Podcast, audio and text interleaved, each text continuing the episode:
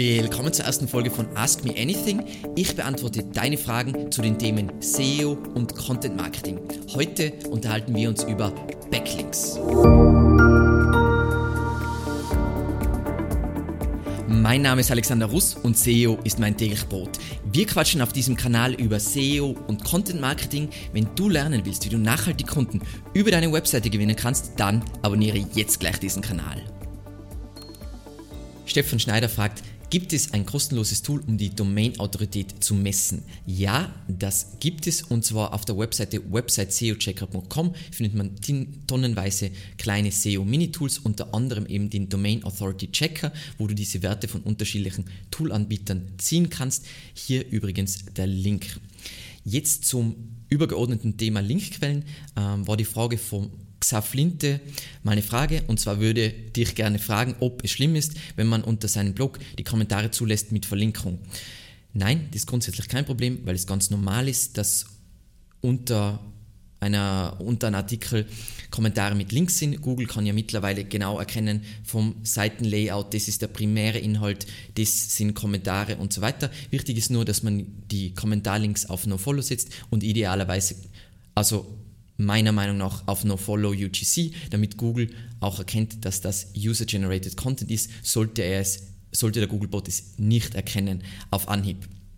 Dann ähm, die Frage von Jan B. Macht es Sinn, unter unternehmen.focus.de einen Artikel zu kaufen, um für ein lokales Keyword zu ranken?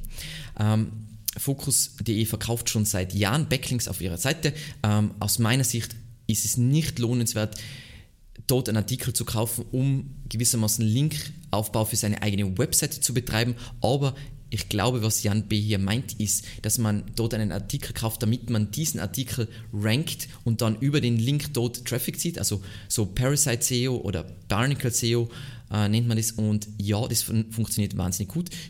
Einige unserer Kunden machen das, also nicht eben aus SEO-Sicht, sondern weil dieser Artikel dann auf Focus.de oder auf der Subdomain Unternehmen.focus.de sehr gut rankt. So Traffic zieht diesen Traffic dann über einen Link auf die eigene Seite leitet. Dann nächste Frage ist zu Profillinks von Marco Elmenda. Wie empfehlenswert sind Links von Seiten mit Domain-Rating über 70, bei denen man zum Beispiel ein Profil, Profil, erstellen kann, also kein Link aus einem Artikel, sondern aus einem Profil. Das ist ganz klassische Taktik von vor 10, 12 Jahren äh, waren Profile-Links. Ähm, da hat es Tools gegeben wie Xrhymer, also Spam-Tools, um Profile anzulegen. Und dann hat es diesen Anbieter Angela's List gegeben. Die hat jeden Monat 30 große Portale mit einem hohen Domain-Rating ähm, herausgegeben, wo man sich ähm, Profillinks manuell aufbauen hat können. Heute ist das Ganze nicht mehr aktuell.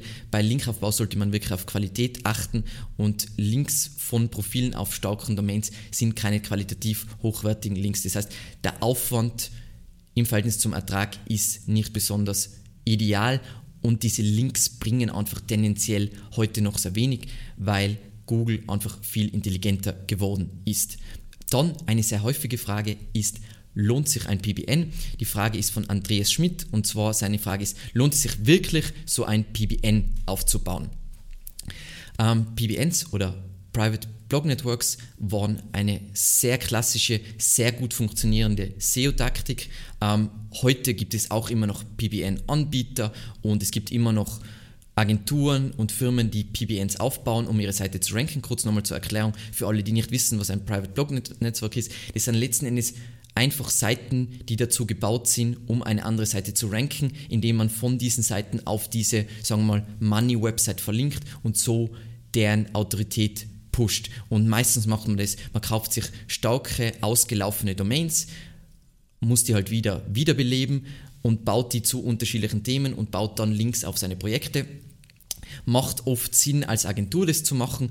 Heutzutage meiner Meinung nach nicht mehr, weil ähm, Google eben schlauer geworden ist hinsichtlich Links. Das heißt, diese Portale, wenn du jetzt anfängst, ein, so ein Netzwerk zu bauen mit Websites, ist natürlich der Aufwand gigantisch, weil man muss all diese Websites managen und auch frisch halten.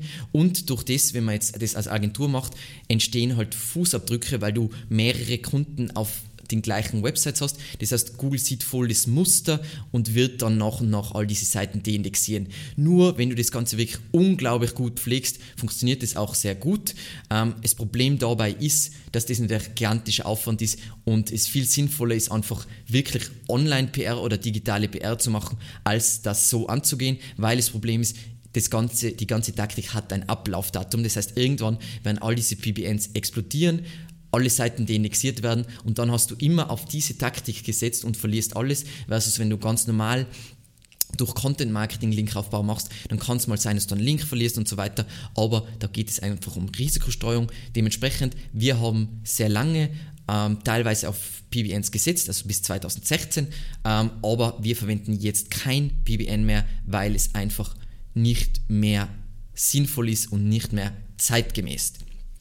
Dann ähm, die Frage, kann es sein, dass es nicht mehr möglich ist, bei Pinterest, Tumblr und Reddit und so weiter Links zu setzen? Die Fra äh, Frage ist von Furt Bayram. Ähm, ja, ähm, es war generell das Problem, was so, soziale Medien immer haben. Wenn diese Seiten neu online gehen, dann werden die sofort von Spammern belagert, um einfach Links zu ziehen. Natürlich vorrangig aus schrägen Nischen, was sie wie Potenzmittel und so weiter und so weiter, ähm, aber dann auch später von den anderen SEOs, die darauf basierend ja ihre Taktiken entwickeln äh, und dementsprechend sind eigentlich Links von sozialen Medien, solchen Plattformen eigentlich keine sinnvollen Backlinks, um aufzubauen, um Autorität aufzubauen, weil entweder sind die Links No-Follow oder sind irgendwelche komischen Redirects oder sind auf irgendeine andere Art und Weise entwertet. Und da sie ja User-Generated Content sind, nimmt sie Google sowieso nicht wirklich ernst, weil alles, was User-Generated Content ist, kann sehr einfach manipuliert werden. Google ist es ja immer sehr wichtig, dass Verweise aus redaktionellen Inhalten sind und das sind die Verweise, denen sie die meiste, den meisten Wert geben. So, und zu guter Letzt, als letzte Frage ganz kurz, eben zum Thema Link-Building, Strategien für Online-Shops ähm, ist die Frage vom Tobi 1953. Hi, wie ist deine Link-Building-Strategie bei E-Commerce-Stores? Sollte man eher für die Produktseiten Links aufbauen oder für die Homepage? Stimmt es, dass die Homepage über interne Links Authority an die Produktseiten übertragen kann?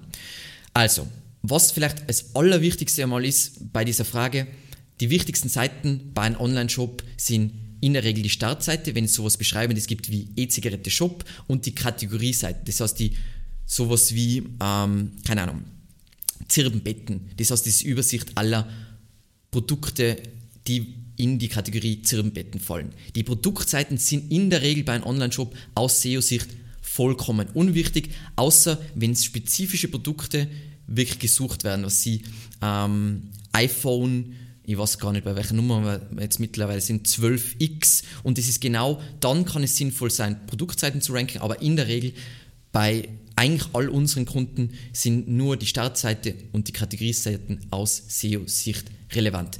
Dabei ist es ganz wichtig, dass rund um kommerzielle Keywords die es, also wenn du jetzt eine Kategorieseite rankst, dass es für diese Kategorieseite weniger wichtig ist, ähm, viele Backlinks zu haben und zu ranken, als im Vergleich, wenn du ein Rat, eine Ratgeberseite ranken willst. Das heißt, kurz zur Erklärung, im Kontext kommerziell, nicht kommerziell, für nicht kommerzielle Inhalte sind Backlinks wichtiger als für kommerzielle Inhalte. Das heißt, was wir zum Beispiel wenig bis gar nicht machen, sind Backlinks auf Kategorieseiten bauen von einem Online-Shop, weil Google ja nicht dumm ist. Niemand verweist von, keine Ahnung, an, an, an Zeitungsartikel oder, oder, keine Ahnung, irgendeinen anderen redaktionellen Beitrag auf eine Kategorieseite aus, es ist Linkmanipulation. Das heißt, unserer Meinung nach werden diese Links zu 99% komplett entwertet. Okay, 99% ist übertrieben, aber es macht keinen Sinn, aus Sicht des Risikomanagements Links auf Kategorieseiten oder Produktseiten zu bauen sondern Links baut man in der Regel auf die Startseite, weil es auf die Brand-Einstiegsseite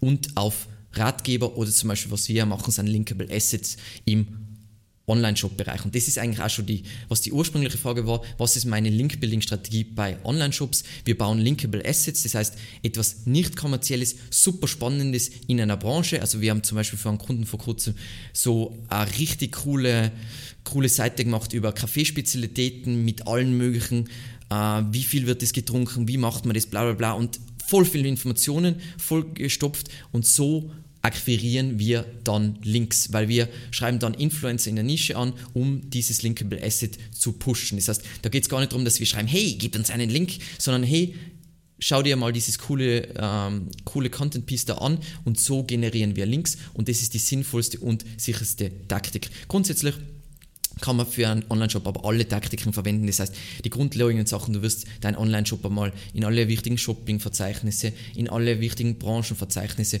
und so weiter eintragen. Dann wirst du dir mal anschauen in deiner Nische, was gibt es da für Blogger und so weiter und versuchen, von denen Links dir zu holen. Aber ich würde es immer möglichst unauffällig machen und zwar nicht auf Kategorieseiten verlinken, weil niemand außer wenn der Link gekauft ist, verlinkt auf Kategorieseite. Das kann mal aus einem Forum passieren und dann ist es natürlich, aber ansonsten ist es nicht natürlich. Und eben aus der Studie von Proficient Digital wissen wir, dass das auch nicht wichtig ist, dass man auf Shop-Kategorieseiten direkt Links baut, sondern es geht darum, die Domain als Ganzes zu betrachten und du willst die, von dieser Webseite die Domain-Autorität steigern und es geht nicht darum, auf Produktseiten und Shop-Kategorieseiten Links zu bauen, weil sich diese als Linkziele nicht eignen, sondern vielmehr die Startseite oder Homepage oder eben nicht kommerzielle Inhalte. Ich hoffe, dir hat das neue Format gefallen, eben Ask Me Anything.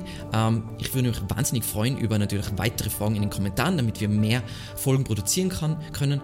Vielen, vielen Dank fürs Zusehen und bis zum nächsten Mal. Ciao.